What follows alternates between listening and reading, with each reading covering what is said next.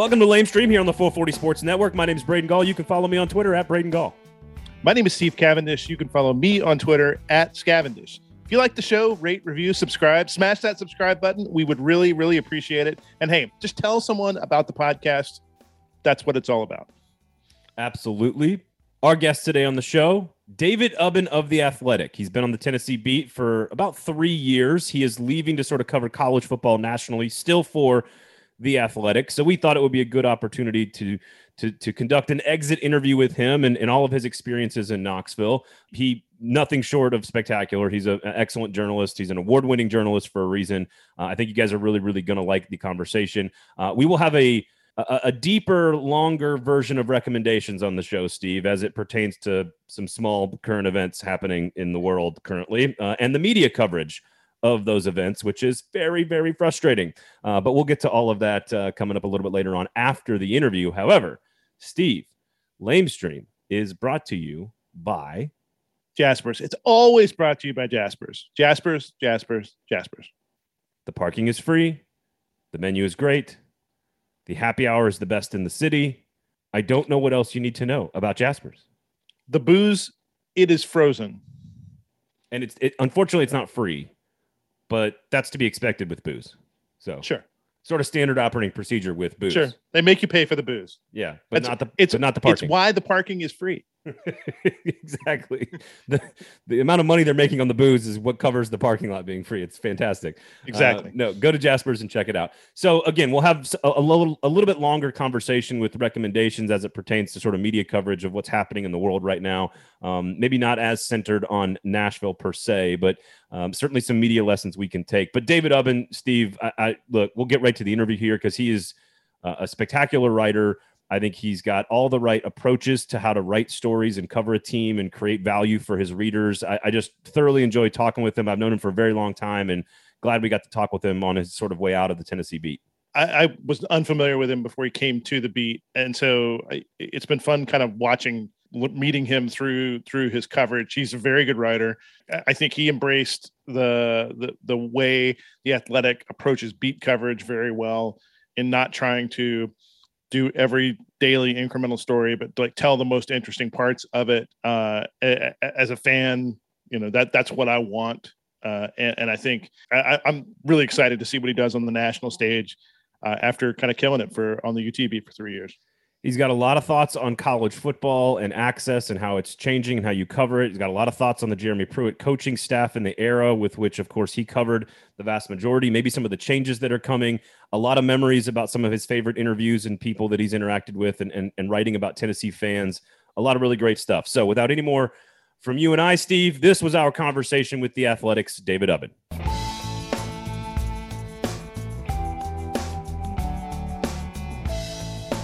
David, good to see you, man. Always a pleasure to talk with you. Great to have you on the show. How are you? I'm doing good, guys. Myself, much like college football, in a state of transition, so we're figuring it out as we go. Well, we'll get to that, and congratulations on the promotion. You are leaving the Tennessee beat, so we'll get to that in a little bit. So this is sort of your exit interview for Tennessee fans out there. I suppose if I'm going to do them, I should submit myself to them, right? So. Right, there you go.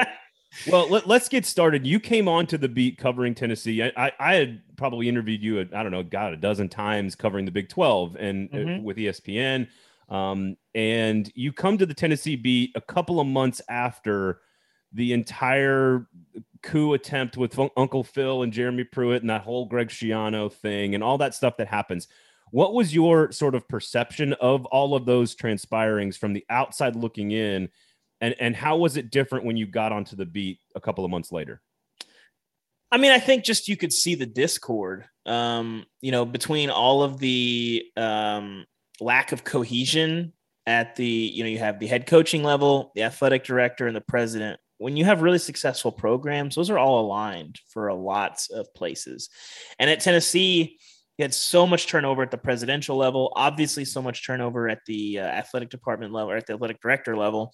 And then, of course, everybody knows about the coaching turnover at Tennessee as well.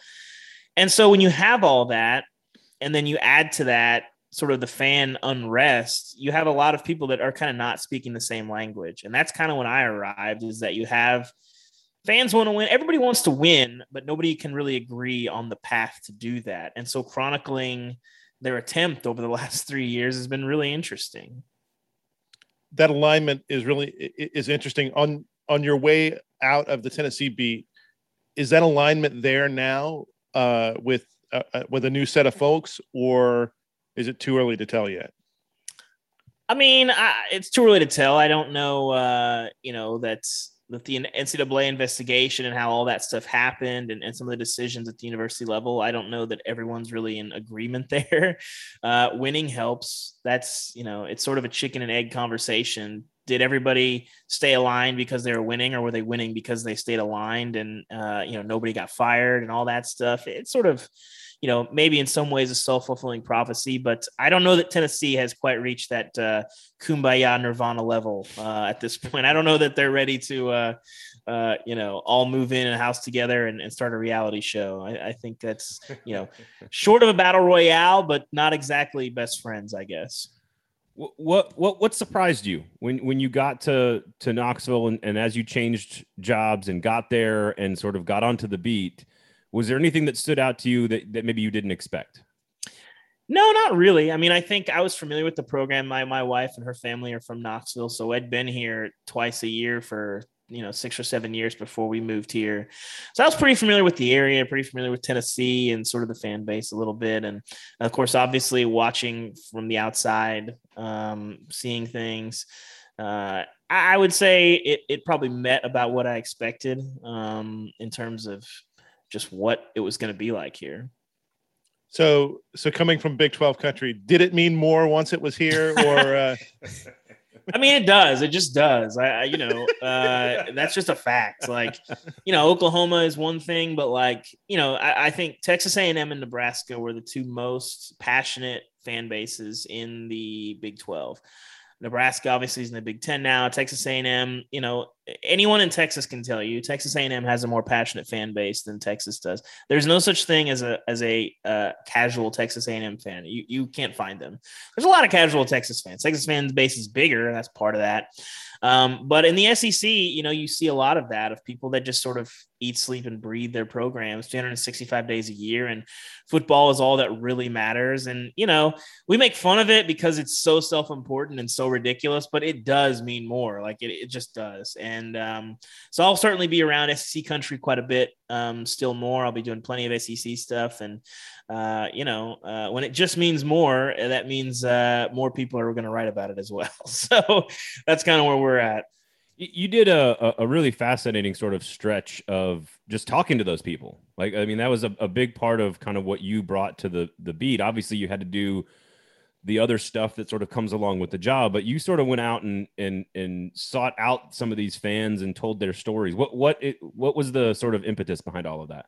They're interesting. Like that's kind of the charge of what our job is like, just tell interesting stories. Like certainly there's a watchdog element of it, less so in sports than in, politics or city hall or the education beat or all those things. There's some of that. And if there's victims, obviously we want to write about those things, but at the end of the day, this is entertainment, right? And we want to write interesting stories. I think one of the things that I sort of use as sort of my North Star, anything I'm doing, is tell you more about the people that you know already and introduce you to people that you should know. And like Tennessee fans are like a never ending wellspring of like interesting stories because they care a lot. And that passion combined with the lack of return on investment, I mean, it's just like ready-made human drama. Like all these people want this thing so badly and can't really do anything in reality to get it, and yet they still wake up every morning, oh man, how long until Tennessee is back? And that tension is something that I wanted to write about a lot, and we did quite a bit. And if there's any more good stories, I'm up for telling them. Tennessee, I mean, fan stories are always interesting, but Tennessee fans and the existence that they've lived over the last 10 or 15 years is, it's hard to deal with when you've been dominant for so long, and you have 15 years of the opposite of that. When you're used to kicking dirt in people's faces and all of a sudden that dirt's getting kicked in your face for more than a decade, I mean, the generational tensions and all those things, and you know, the way that people that are 40 and above perceive Tennessee in the state and outside of the state, and 40 and below is just, it's different. Is that, do you think that's led directly to a different approach to this particular season, this coaching staff, this situation that they are currently entering right now, as we are just, you know, weeks away from playing Bowling Green? I mean, maybe. I think you're battling empathy. I mean, you look at the season ticket numbers, that's a real concerning situation in Tennessee, because that's sort of, it's not a be all end all, but it's a pretty good barometer of where things are. And the pandemic doesn't help. And you know, between you know, people that are concerned about safety or don't, or have their own financial issues from the last 18 months, you know, it's all over the map. It doesn't help your season ticket numbers, but you look around and there's other places that are setting season ticket records. It's not a universal thing, but Tennessee has to deal with that. And the way the last season ended, and the investigation, and like the closed offness, and people didn't feel like they were very connected to this program. Empathy is a big problem for Tennessee right now. And so that's what they're trying to combat. Winning is really the only magic elixir, but you know, the openness I think helps. And so in some ways a response, I mean, it's where you see this with coaching hires all the time, that when you fire somebody and you don't like them, you go and get the exact opposite. And, you know, in a lot of ways, Jeremy Pruitt was the exact opposite of Butch Jones. And in many other ways, Josh Heupel was the exact opposite of Jeremy Pruitt. And so it's sort of this natural sort of pendulum swing, and Tennessee is hoping that, you know, once in a while they're going to be able to hit that and be able to strike midnight, I guess. Longtime Tennessee observers might call that whiplash as much as a pendulum swing. Yeah, you might be right. I mean, I think they just want it so bad. And, you know, there's only so much you can do, you know, you got to quote unquote support the team, but like, they can't hire the coaches for them. I mean, I guess a select few number of fans can help out with that, but that's not a very large number. And, you know, when Tennessee finds himself in the situation they were in last year, you know, making those hires is difficult. So I feel for Tennessee fans, you know, it's sort of a Sisyphean struggle in a lot of ways. One of the advantages Tennessee had when they were building up this program that kind of culminated in like the late 90s and aughts was this ability to kind of reach out across the country and recruit and bring those folks to Knoxville. Mm-hmm. What do you think from being in the middle of the beat here the last few years, what do you think Tennessee's position is nationally, and how do you think, are they positioned where they could go do that again, or is this just going to take years to crawl out of?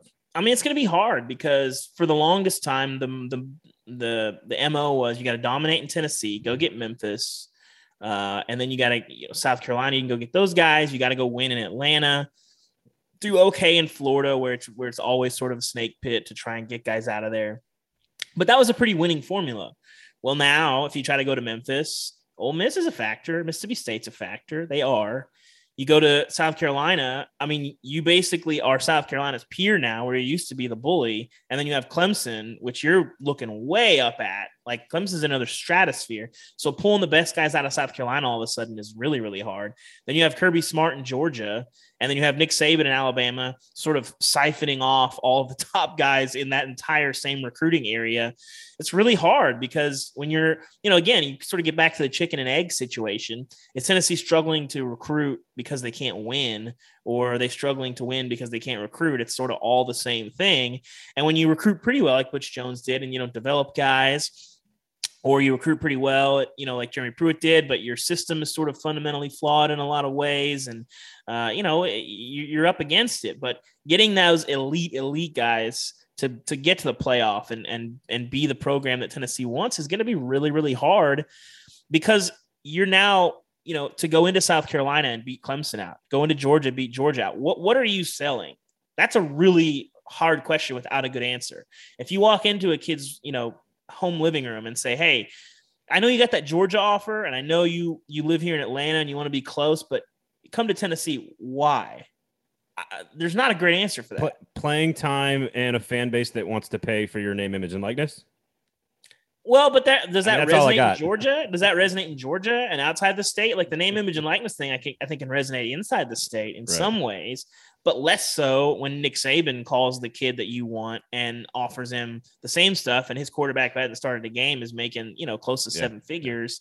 It's, you know, it's tough. You know, I don't envy Josh Heupel, because, you know, right now, you know, playing time only gets you so far, and the best guys aren't always concerned about playing time. They're concerned about, I want to get to the next level. And when you have so many programs that have done that, it's tough to sell that. And you can actually keep going around the radius too. You can say, you know, Mack Brown in North Carolina is better than they've been at recruiting. Mark Stoops, which is dominating sort of Southern Ohio, which is an area that Tennessee has done well. You've got Kentucky better than it's ever been before.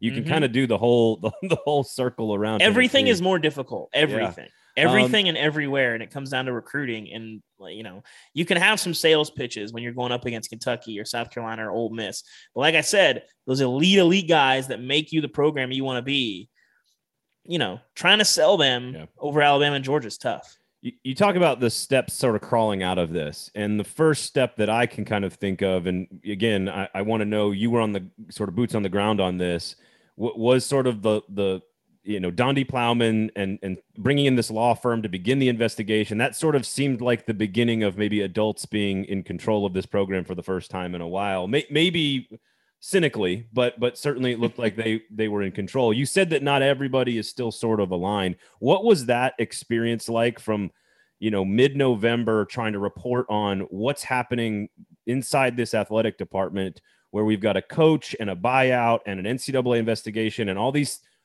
these national reporters are throwing out all these stories, and some of them are accurate and some of them are not. What was reporting like, trying to get the information correct during those couple of months?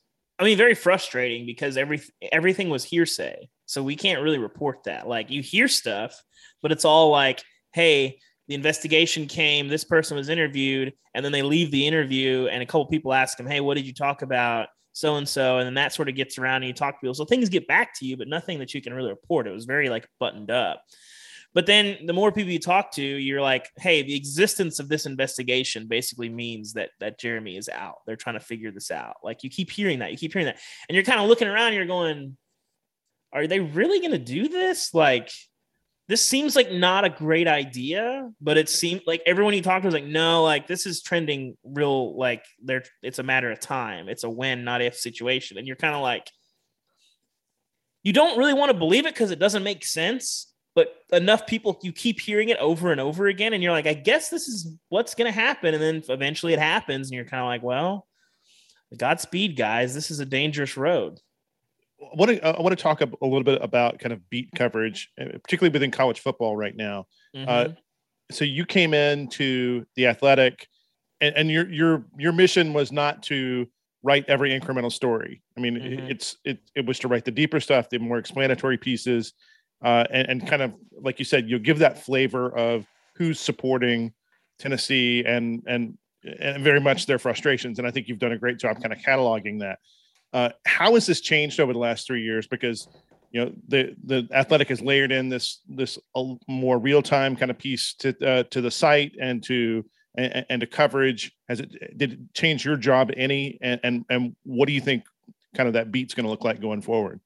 Yeah, I mean, a little bit. I mean, we're always looking for ways to expand our readership. You know, I think, you know, for us, getting to 1 million subscribers was really meaningful and really huge for us, because you get up there and you start looking around. You know, we're 4 or 5 years old, I forget, and you look around at all the other people, all the other publications that are in that space, and it's places that are 150 years old. And for us to be able to do that really felt special. We want to keep going. We have barely scratched the surface. I mean, you can walk. If I walked downtown, you know, and I asked 50 people, hey, what do you think of The Athletic? Half or maybe more might still say, I don't know what that is. That's good news for us, because we're doing good, and there's still a lot of leeway for us to continue to build.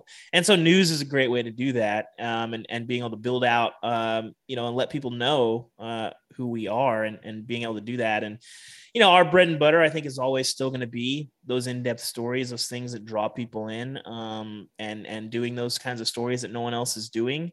And that's sort of what differentiates us, and differentiation is hugely important for us, but so is growth, and so is keeping people engaged. And, you know, for us, just sort of keep on keeping on. It's been, you know, I started freelancing 4 something years ago for this company, and I've been full-time for more than 3 years now. And, it's been awesome to see because we built this, and it's been awesome to see the success and how we were just barely scratching the surface right now, and how much room we still have to grow.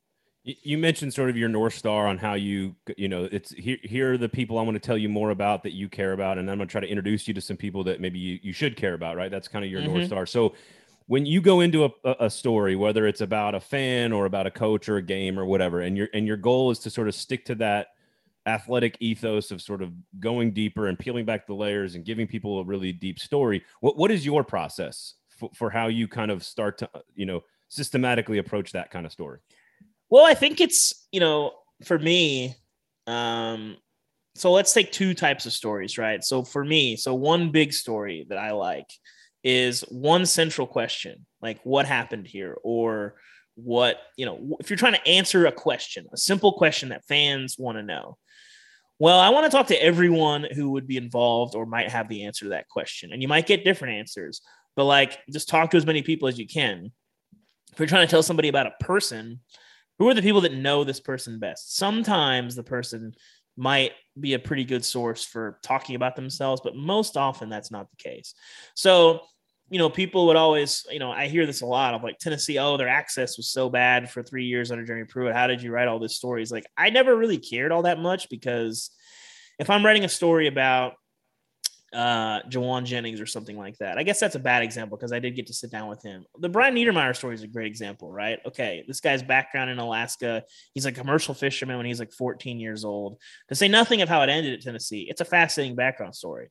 Well, I didn't get to sit down with Brian Niedermeyer for that story, but I went to Alaska and talked about just about everybody that knows him. Well, I don't feel like we really need to talk to Brian for that story. Like we got a lot of, we were able to tell people who this guy is and what his deal is and how he ended up being where he was. Because people that are around you probably know you a lot better than you know yourself. And especially what you're willing to say to a reporter about yourself. You get a lot of like false modesty or, you know, all this stuff, or, you know, it's just not, it's often not productive. I think where it can get productive is when, you know, like for the Jeremy Pruitt profile series we did when I first came aboard, is you get all these stories and all these nuggets and you ask that person directly about this, like, tell me about this, or what do you think about this? That can be really interesting. Like the Mike Eckler story, same deal. I think I called like, it was a lot of people, like just, and I just said, hey, tell me all of your best Mike Eckler stories. I want to hear all of the good Mike, because like there has to be a bajillion, and there were. And so then when I got to sit down with him, asking him about all these stories and him just laughing, and like somehow the story would be like even more insane than what I thought it was like initially. And like the more layers you dug, it was just like wild. And so that's sort of where I start from. You know, if I'm talking about an issue or a feature on something, you know, it starts with a central question, you know, and then the best stories, the ones that I like to do, are where I'm just trying to answer that question. Who can help me find the answer to this question? Let's find those people and let's go talk to them. Or if I'm trying to find out about a person, who knows this guy or this girl, who is going to be able to give me the best insight into this person? And I try to find those people and talk to them. And it's not rocket science, I think.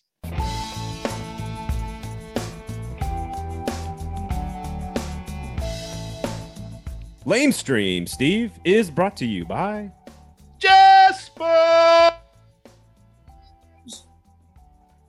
Okay, I don't know what that one was, but I liked it. I was in the mountains this week. I was going to try to do like a Matterhorn kind of thing, and it kind of didn't come out that way, so whatever. Well, and again, I'll tell you this now for like the third or fourth time in a row. When you scream like that, the microphone goes out, and we can't hear it. So we only hear like bits and pieces of it. Go to Jaspers. I mean, at this point, that's what people expect. So that's just true. What they expect. That is true. With football coming, folks, you need a place to go on basically Thursday night through Monday night, coming up in like 2 weeks. You're going to have to go home at some part, but you can come back often. No, go to Jaspers, where we encourage you never to go home. Just Thursday after work, just go to Jaspers. Sleep in your car. It'll be free. They can't tell you if you're sleeping in the car, can you? Can they? Maybe they can. I don't think so. I don't know. Well, you'll know if they're towing you. Very much. They might knock on the window and make you leave. Again, Jaspers is a wonderful, amazing place. It's the next evolution of the sports bar. I'm not sure they're that evolved. to just like let you leave your car for 5 straight nights in the parking lot and sleeping it off while before walking back into Jaspers the next day. Maybe they will be fine with that, actually, if you're there for 5 straight days. But football's coming, folks. Like in less than 2 weeks, it's coming. And you're going to need a place to watch the games on Thursday night. Tennessee Bowling Green, for example, you're going to need a place. And you need a place with free parking, really good food, and a great happy hour. You know who's got that, Steve? Is it Jaspers? It is, in fact, Jaspers. That's what it is. It's Jaspers. You got it, buddy. I'm sorry. Maybe do I need to freeze in the form of a question here in honor of whatever mini scandal may be brewing amongst the Jeopardy host announcement?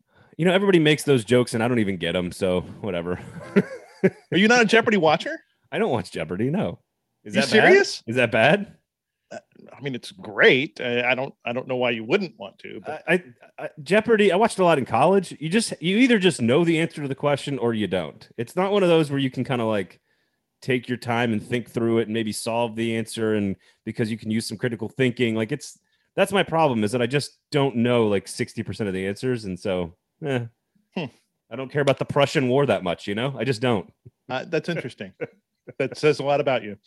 Oh, come on. I read a lot. I listen to a lot. I consume a lot. I'm well informed. Don't tell me that I need to watch Jeopardy too. Okay.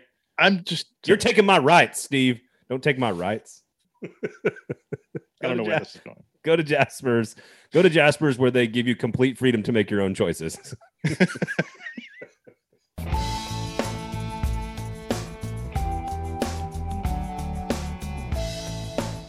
How do you think your beat's going to change as you're taking it on a national focus? What are you going to try to tell those kinds of stories? Are you that you would normally sort of consider beat stuff, or are you going to try to tell bigger stuff? Or yeah, I mean, all the same kind of things. I mean, I may write a few more columns in general, but like the insane stuff, like the things that are infuriating about college football, nobody's in charge. The postseason doesn't make sense. It changes all the time. Like I love that stuff. It's insane. Like that is in tremendous drama. And so I like most of college football. It's my favorite sport. I think so many things about it are interesting, and I just want to write about the stuff that's interesting. I mean, it's the same sort of stuff that I did at Tennessee. Like, what do I think is interesting? And I have enough experience in this business that I feel like I have a pretty good barometer of what's interesting and what's not. And if it's interesting to me and I don't know about it, and I have a lot of questions about it, and my nose is pressed up against the glass 365 days a year, whether that's Tennessee or all of college football, I feel like readers are going to appreciate that. And if you put work in and readers can see that, I think they appreciate that as well. It doesn't exist, I don't think, in any other sport, but the scandal portion of college football that is sort of baked into your experience as a fan. And I don't mean the extreme stuff where like people's lives are in danger. I'm not talking about that kind of stuff, but just sort of your run of the mill recruiting scandals and your Todd Gurley signing autograph stuff. Like I actually think while people complain outwardly about it, I actually think it's part of why people love the sport so much, is that there is this, like you said, we don't know who's in charge. We don't know who's making decisions. It's all backroom dealings. It's all these power brokers. And oh, by the way, we've got these rules that don't make sense. And then we try to catch people cheating, but nobody really cares if they're cheating. It's all part of the drama. Yeah. I mean, I think the Tennessee scandal is like a really good example, because it's like the perception of that 15 years ago, you would have thought Jeremy Pruitt executed somebody in Market Square, but now it's kind of like, the kid's got some money, like, okay, these are bad rules, they broke the rules, it's kind of like whatever. Like the public perception of it, nobody is coming away from that being like, I can't believe they did that, like these scoundrels. Like you don't hear that anymore. And I think that shift, I mean, I think, you know, USC and Miami were kind of the last ones where people were still kind of, you know, tisking all this stuff before people woke up to the idea that like, hey, these rules are terrible and make no sense and are like really oppressive and really limiting in a lot of ways.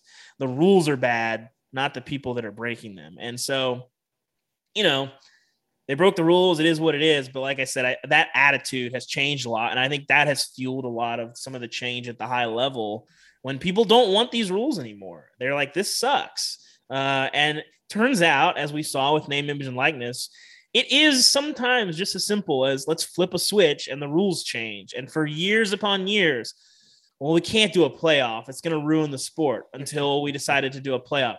Well, the players can't make money off their name, image, and likeness because, like, they're doing it for the love of the sport and nobody would watch, and we just can't do it. Well, I guess now that people want it, well, I guess we can do it.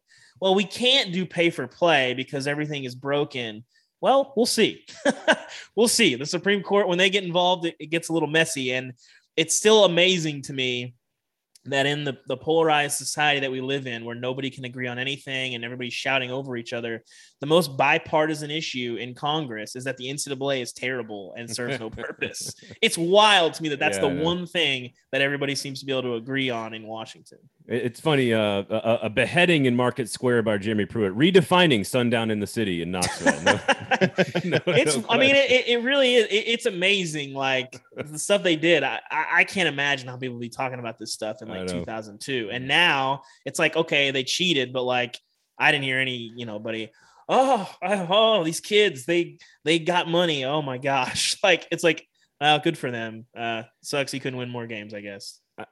I knew this person loosely. I worked around him a couple of times. I've chatted with him, certainly done dozens of interviews with him. I think you probably knew him a lot more than I did. What did it mean to you to be the first recipient of the Edward Aschoff Award?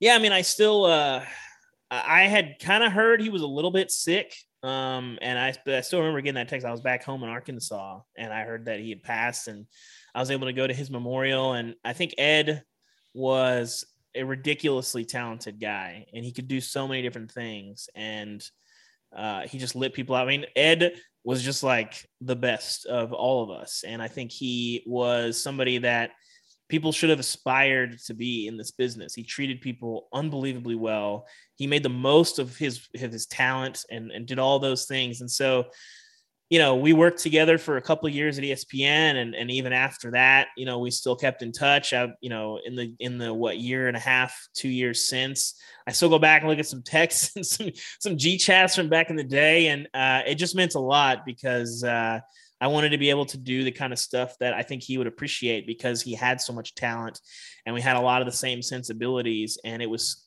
really cool for me to see him sort of rise up the ranks and get more TV time and move from Atlanta out to LA, and then, get engaged and move back to Atlanta and be ready to kind of start the next stage of his life. And it was cruel that his life came to an end in the way that it did. And it's been great to be able to try and honor him with the award and, with his scholarship at Florida and by doing work that would make him proud. And dressing better. He made me dress better on press row because I can't look like this sitting next to this guy. I can't do this. Ed is just like the coolest guy in the press box. Like, I am not a very cool person. I think my wife can attest to that, but Ed is just like a cool guy. And like, I love being around him and spending time with him. And like I said, he was everybody's best friend and just a great guy, and the field misses him. The people that loved him miss him, and it's been great to see him memorialized in ways that I think he would appreciate. I want to get a couple of kind of rapid fire beat-related questions in here. Mm-hmm. So you don't have to be too expansive on this. All right, I'm just going to throw these out. Favorite player you interviewed while on the UT beat? Oh, man, that's a good question. I mean, Jawan, like, was physically unable to lie or be fake. So, like, he just, like, he came at it. He was one of the only players that didn't care that he was supposed to wear a Tennessee polo when he was coming into the interview room. So I think Jawan's probably up there because so much of Tennessee under Jeremy Pruitt was so buttoned up, and Jawan was just not. And it was really refreshing. So he's probably up there. Trying to think, they didn't have a lot of big personalities. I mean, Grant Firking is really interesting, and just like, he has really interesting perspectives in a lot of ways.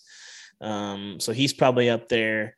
I'd probably say Jawan just because he was physically incapable of being anything other than himself. And that's what we want. That's what we ask. And I think that's a big reason why people loved him so much. Favorite assistant coach to talk to? which is a little tough on the Pruitt. Officially or unofficial?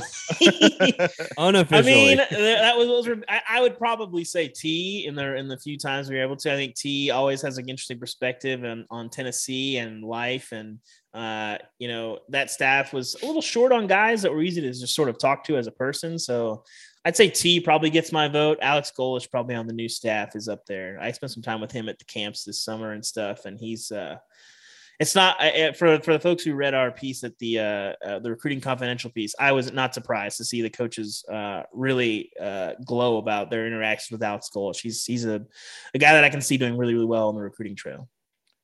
The most interesting figure associated with the program.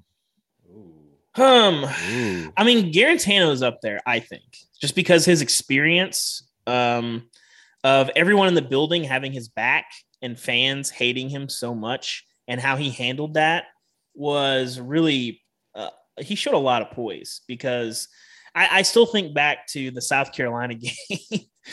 And, you know, obviously he'd been through – I have not seen a lot of college players go through what he had to go through in terms of how fans treated him after the Alabama debacle.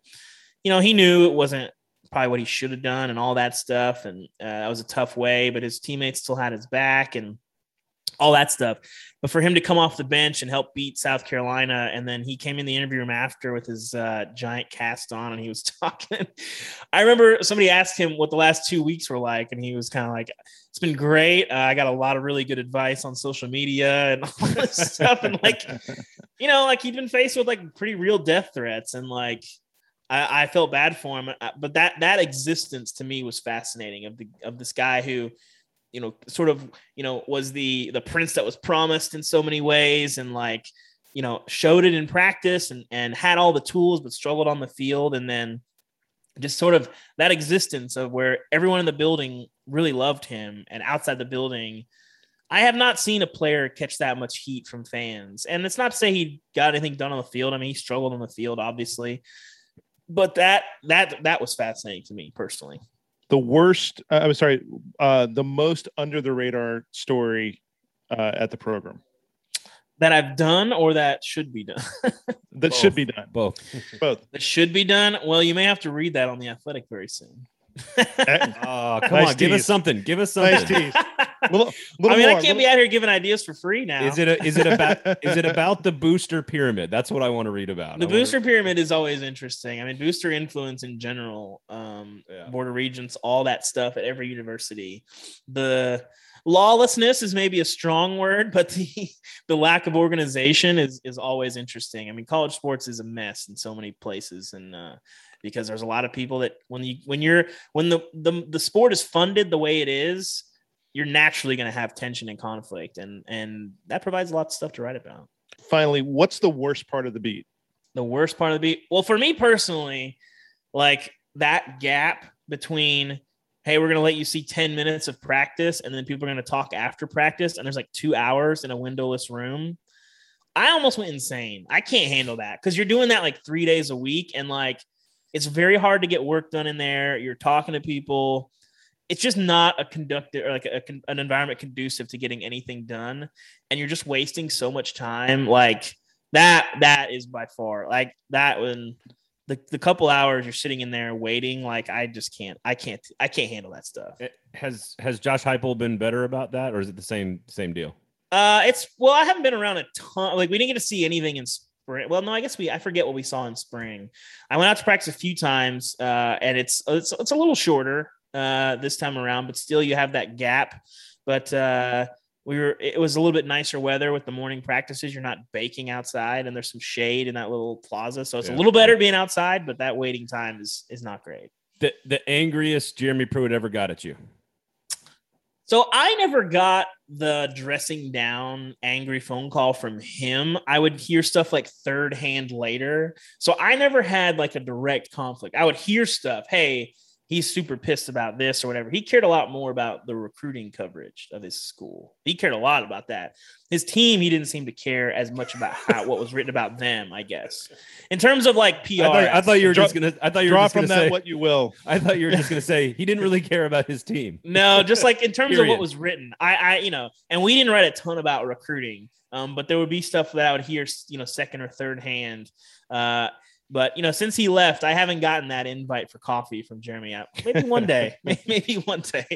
But let's just say of everyone that's left the program, he was the one that I did not make too much of an attempt to get an exit interview. I don't think he was going to be up for that for a number of reasons. But I never really had the Jeremy Pruitt dressing down work. He didn't do that a ton with media as much. So your advice to anyone who is new in any medium covering the Tennessee beat: don't be a transcription service. There you go. All right. Write interesting stories. Call people that the university doesn't provide for you to talk to, and they're usually gonna be more interesting than players fielding questions from 30 reporters. I just find that to be a fruitless exercise in many cases. It tells you very little. So that's my advice. I think Steve and I agree with you on that. I can't. I'm trying to think of the number of stories. I'm trying to think for 3 years, the number of stories that I wrote based off of player availability, where that was all like a coach press conference and players talking, pretty low. If you don't count game stories where you sometimes don't have options. And even that, I try to call some people. Like I remember after Maurer's first start, I got his high school coach on the phone that Georgia game about kind of what that was like, seeing him hit that 80-yard bomb to Callaway. He was driving his daughters back from Disney World, I want to say. I could be wrong about that, but he was listening on the radio and like that kind of stuff. Like that's interesting. Like I don't think they made him available after that game. I'm not sure. I'd have to remember. I've slept since then. But of course not. Yeah. But that's my advice. Make the extra call, talk to people that the school doesn't provide you. And if they let you talk to the linebackers coach, that doesn't mean you have to write a story about the linebackers that day. What do you think and this is system wide. Do you think we're ever going to pull back from the kind of paranoia and control freakishness that today's modern coaches seem to have? Particularly around things like practice. Like practice is the best example. I know. So practice, I don't think so, because there's never any impetus to do it. Meanwhile, in the NFL, every practice is viewed by like 1,000 fans, and people get by with it. I think the sport would be better off by it, but the most powerful people are the coaches, and they have no reason to open up practice, basically. So I don't think so. Now, access, I might be getting a little over my skis here. In terms of looking into the crystal ball, access, I think, is going to change because of NIL, because you can't have three guys talking to media every week, because then your star running back that's a freshman that you decided can't talk, you're hurting his earning ability. And every freshman every recruit sees that. So I think that's going to change. I really do. I think that the Heupel model of letting – good grief. How many guys does he let talk? Like 40 guys or something like that in the first 3 weeks of camp? That – he's not the norm right now, that aspect, the many voices aspect of it. But I think that is going to be a lot more. Alabama can get away with it because they're Alabama, but even they might change because it might become a recruiting issue. But, talking to media and having people write about you, that's exposure. That means people recognize your name. That makes you more valuable. And that's going to become a recruiting weapon. And so ultimately it comes down to recruiting. And I think that the access part of it, the letting people talk, I think that is going to change in the sport. Practice, I'm not holding my breath, but I really do feel like access is going to change with name, image, and likeness. And you're coming at it from a completely cynical perspective, which I agree with on, but it's also the right thing to do for the player and the individual human to develop and gain their own agency in their building their own brand. Which is going to help them in life become a human being. So. I've always agreed with that, but the coaches, have never had a reason to do it. Right. And some coaches don't care, but, especially in the SEC where so many Saban clones are populating sidelines, you saw the Saban model over and over again. Here's these 6 guys who are going to talk every time somebody wants to talk to somebody, and they're going to be our seniors. They're going to be well drilled, and we're going to have shot callers on them every time they say something interesting. We're going to zap them, and that's kind of been the model. And I think that I I don't want to get on freezing cold takes here, but I think that era is going to be changing in the next 5 to 10 years. Yeah, I don't think you're over your skis, although it is hilarious to imagine like, well, we were lining up in 12 personnel in practice. Like, yeah. No, you're not allowed to tell them how many tight ends we have on the field. Come on now. I do hope that I've talked to some people around South Carolina, and Shane Beamer claim that Shane Beamer wants to open up every single minute of every practice to everybody. I don't know if he's just saying that because he can, because COVID tells him he's not allowed to. But I don't think you're over your skis. I think that's a direction we're headed because of all the reasons you've laid out. And I think it will make fans better, players better, coaches better, the sport better, the coverage better, the media better. I think it's good for everybody. So grow the game, I suppose, as the golfers would say. I think college football has been hurt by the approach that coaches have taken, because coaches are the most powerful people on campus, and they are going to be the people that call the shots in their program. Their job is not to grow college football. Their job is to win games. And in that pursuit, I think it has hurt the sport as a whole. And I think name, image, and likeness is really going to help the sport as a whole. David, this has been fantastic, man. Best of luck in the new role, everybody. Pay for good journalism, of course, at theathletic.com. Man, you told great stories. You did your job, and I can't wait to see what you guys are working on in the future. So thank you for giving us some of your time. We do appreciate it. Thank you, guys. I appreciate it. If I ever get that coffee invite from Jeremy Pruitt, I'll come on the podcast and talk about it. Absolutely. Can you just record it and send it to us, please? I'm not holding my breath. I don't know that one's ever going to arrive. I don't know that I'm his favorite person, but you know what? I'll still sleep at night. It'll be okay. I think no coaches' egos were harmed in the making of this podcast. David, I think I'm okay with not everybody can like me at this point, and I think he's probably on that list. So yep. Part of the job, such is life. Yep, part of the job. Thank you so much, dude. We appreciate it. Thanks, guys.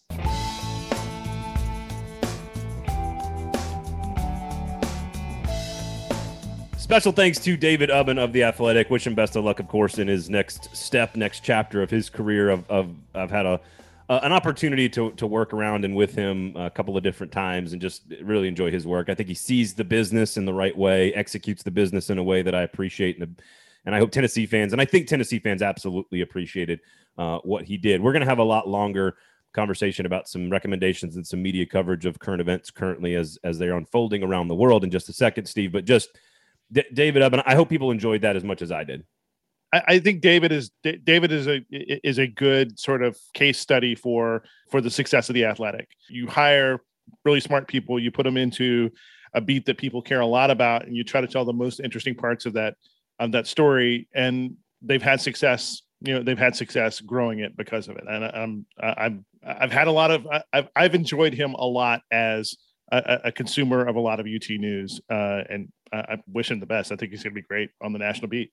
I don't know if they know what they're going to do yet to fill that spot as of right now. I don't know if there's someone scheduled to take that role. I would expect a few other reporters on The Athletic to sort of pick up the slack a little bit, but we'll see what they do with that role, because like you said, it's definitely a beat that people care deeply about, as David just explained. So, well, and again, we have no insight into this. You would think that is one of the marquee kind of spots, trying to have coverage of, for instance, all of the SEC, ACC, Big 12 schools. You would hope that they would have a UTB writer kind of moving into that position. So you would hope, Steve, you would hope. One would hope. All right, let's get to recommendations here. And I want to sort of package recommendations sort of into a media conversation. Obviously, the U.S. withdrawal from the Afghan war is sort of dominating coverage across every medium, right? It's just sort of, it is sort of front and center for everybody. The visuals are obviously incredibly, creates incredible senses of emotion. And I guess, I don't know what your thoughts are on how the coverage has been. I will give you my recommendations because I struggle with watching the coverage and how everything seems to be a 20-year war involving four presidencies has been boiled down to like a press conference or a tweet and it's just not, this is not one of those subjects in our lives where we should be trying to deal with it on Twitter or cable news or even a column in a newspaper. I think you need more than that. And so my recommendations, for example, the press box from The Ringer had an episode with Spencer Ackerman, who wrote a new book called Reign of Terror, which sort of describes all the decisions we've made as a country from, you know, right from 2001 all the way up to Joe Biden's decisions. Pod Save the World is an excellent resource this week. Their episode was entirely dedicated to every aspect of this. They were involved with the Obama administration that increased the surge in 2009, so, and they're critical of their own decisions. And of course, I've got a book here that I think I will recommend in just a second, Steve, that I think gives people a different perspective. But my message is I'm just disappointed that the media, while it is important to see what's happening in real time, I am disappointed and not surprised that the media structure we have created for ourselves is not really capable of handling the nuance and the depth and the complication that this story really delivers to people. I don't think the most frustrating part of it for me is that I don't think that you can boil 20 years worth of foreign policy decision makings into an instant political calculus. And the really frustrating part of this is to see what was a bipartisan decision. I mean, the last administration, the Trump administration, had wanted to do this pullout. Biden had been very much on the record as wanting to get out of Afghanistan as well, and changed the timeline, but essentially executed the policy that the Trump administration had put in, and the whole sort of it's not that I'm surprised by people trying to dogpile an instantly bad situation for political purposes. It's that we all of a sudden people transmitting that have no context for what's happening, and no context for the fact that this a decision to stay in Afghanistan would have been a very bad decision over the long run. I mean, we have nothing to show for it over 20 years. I trying to decide who won and lost this thing here in the minutes, in the final minutes of a U.S. presence there seems to me to be mildly insane. And yet that seems to be, that seems to have been the default position of kind of like every single cable news network, a lot of the national political reporting around this. And it's just, it is some of the worst kind of coverage that you'll find. And to me, it sort of embodies, and I'm trying to keep this on media and not politics per se, but it embodies a story that sort of delivers all of the different aspects of the media struggle, which is that there are all the different actors involved in this have agency, both good and bad, including the president you voted for. Whoever, if you're listening to this podcast at this point of the show, you know that we're trying to be as fair and as objective as possible. Whichever guys you voted for in the past 20 years, that one made good decisions and bad decisions throughout this entire process. And so it's, but there's no space for that kind of conversation. There's no space for that. We lost. The question should not be what is happening currently, although those are important. It should be the entire 20-year story that should be told. And so, again, I recommend specific, and this is where I think the podcast medium is one of the few mediums that allows you experts in this particular subject matter to go for 45 minutes and an hour or an hour and 15 minutes to try to explain 20 years worth of decision-making and results and consequences because of it. This is not one of those subjects that works in all of the mainstream media outlets. It just doesn't, it doesn't work that way. And particularly because a lot of us, like in the moments like this, turn to cable news. I mean, good example. So I'm on a trip at a friend's house in Colorado on Sunday morning. Did what I usually do. I flip on the news just to see if anything's been happening, and I'd been getting some alerts. And sure enough, there's the fall of Kabul kind of right there on TV. Because our impetus is for conflict, is to report conflict and tension, as opposed to sort of context and knowledge.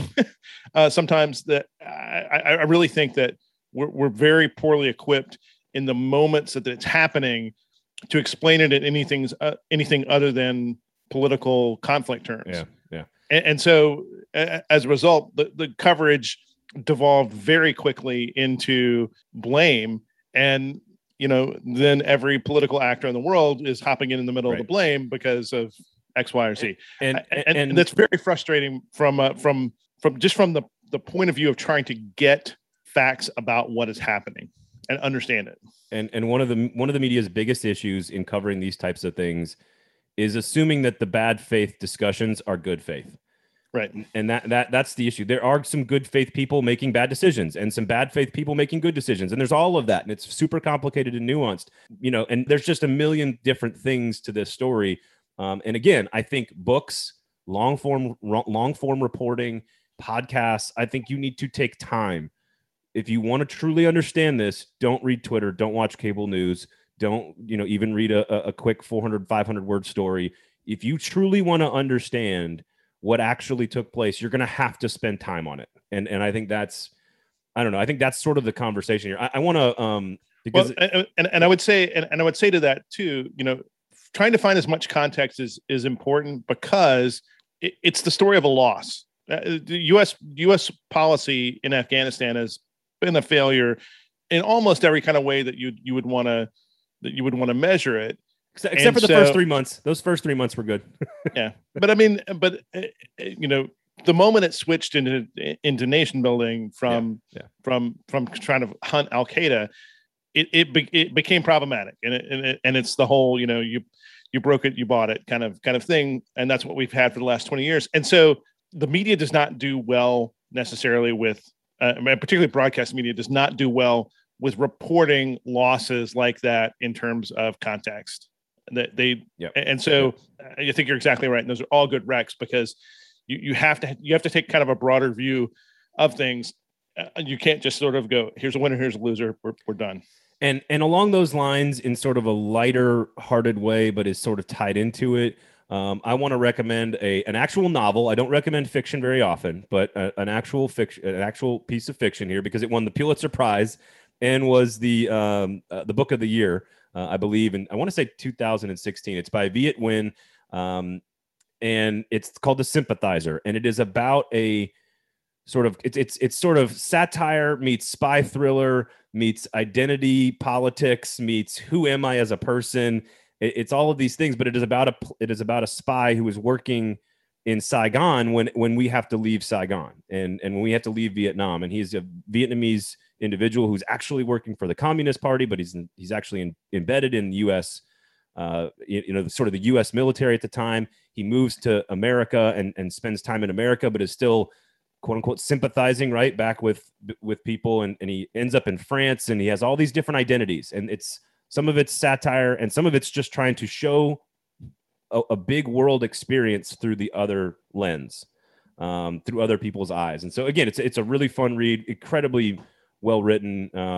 You know, I can read some of the blurbs here if you want, Steve, but basically a remarkable debut, both thriller and social satire. That's from the New York Times. So there you go. Awesome. Check it out. The Sympathizer.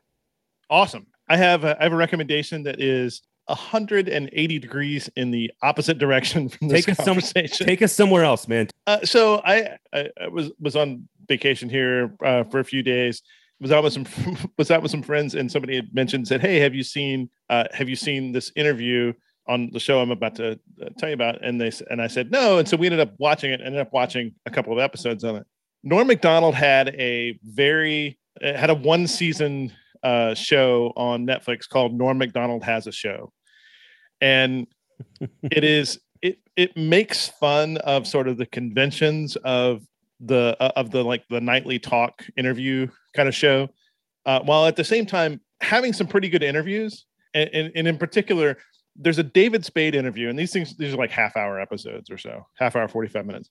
It is so fantastic about sort of the meta-ness of both the interview and of sort of the comedy profession in general, and kind of Norm's place within it. You know, if you're unfamiliar with Norm, he is an interesting character, to say the least. You know, he was the Weekend Update guy for several years on SNL, and has done some other stuff. But his style of comedy is very specific, and it's very, very abrasive, but only in an accessibility sort of way, like a foul mouth sort of way. He's just he's you either get him or you don't, and if you do, You're going to absolutely love this thing. It's very well done, and particularly the Spade episode are it's just good mindless fun. It's good stuff. There we go. See, we started you know, just kind of down the middle with David Ubben talking about the Vols and telling some good stories and some funny stories, and then we get real heavy and serious. And then as we work our way out, we get to some fiction and now some comedy. See, there we go. We've given you the gambit of emotions here on the program today. Just don't think you know about the entire Afghan war because of a tweet. Okay, that's all I'm saying. I think that's a good lesson for just about anything. That's probably true. And go watch. What's it? Give me the name of the show again. Norm Macdonald has a show. EIEIO. Yeah. You're not a dad. You're not allowed to make that joke. Braden, where can people find you on the socials? They can find me at Braden Gall, of course, at 440 Sports on Twitter and Facebook. Please share the product. It's really all that we ask. We know that those of you who are listening at this point of the show are very dedicated. We appreciate you. We love you. Please share the show. Tell one of your friends about the product. It is really, really important to us, and we greatly appreciate it. So do that. Sure. And you, Steve. You need me to set you up? You can't just take it from there? I mean, sure. I mean, a professional would have, but whatever. My name is Steve Cavendish. Wow. You can find me on Twitter at Scavendish. If you like us, rate and review and subscribe. Please tweet at him that he can go to hell. Lame Stream Sports is brought to you by Jaspers. Always brought to you by Jaspers. Home of free parking. What else? Boozy Popsicles. Deb Paquette's Menu. Keep going. It is the next evolution of the sports bar. There we go. That's what I was looking for.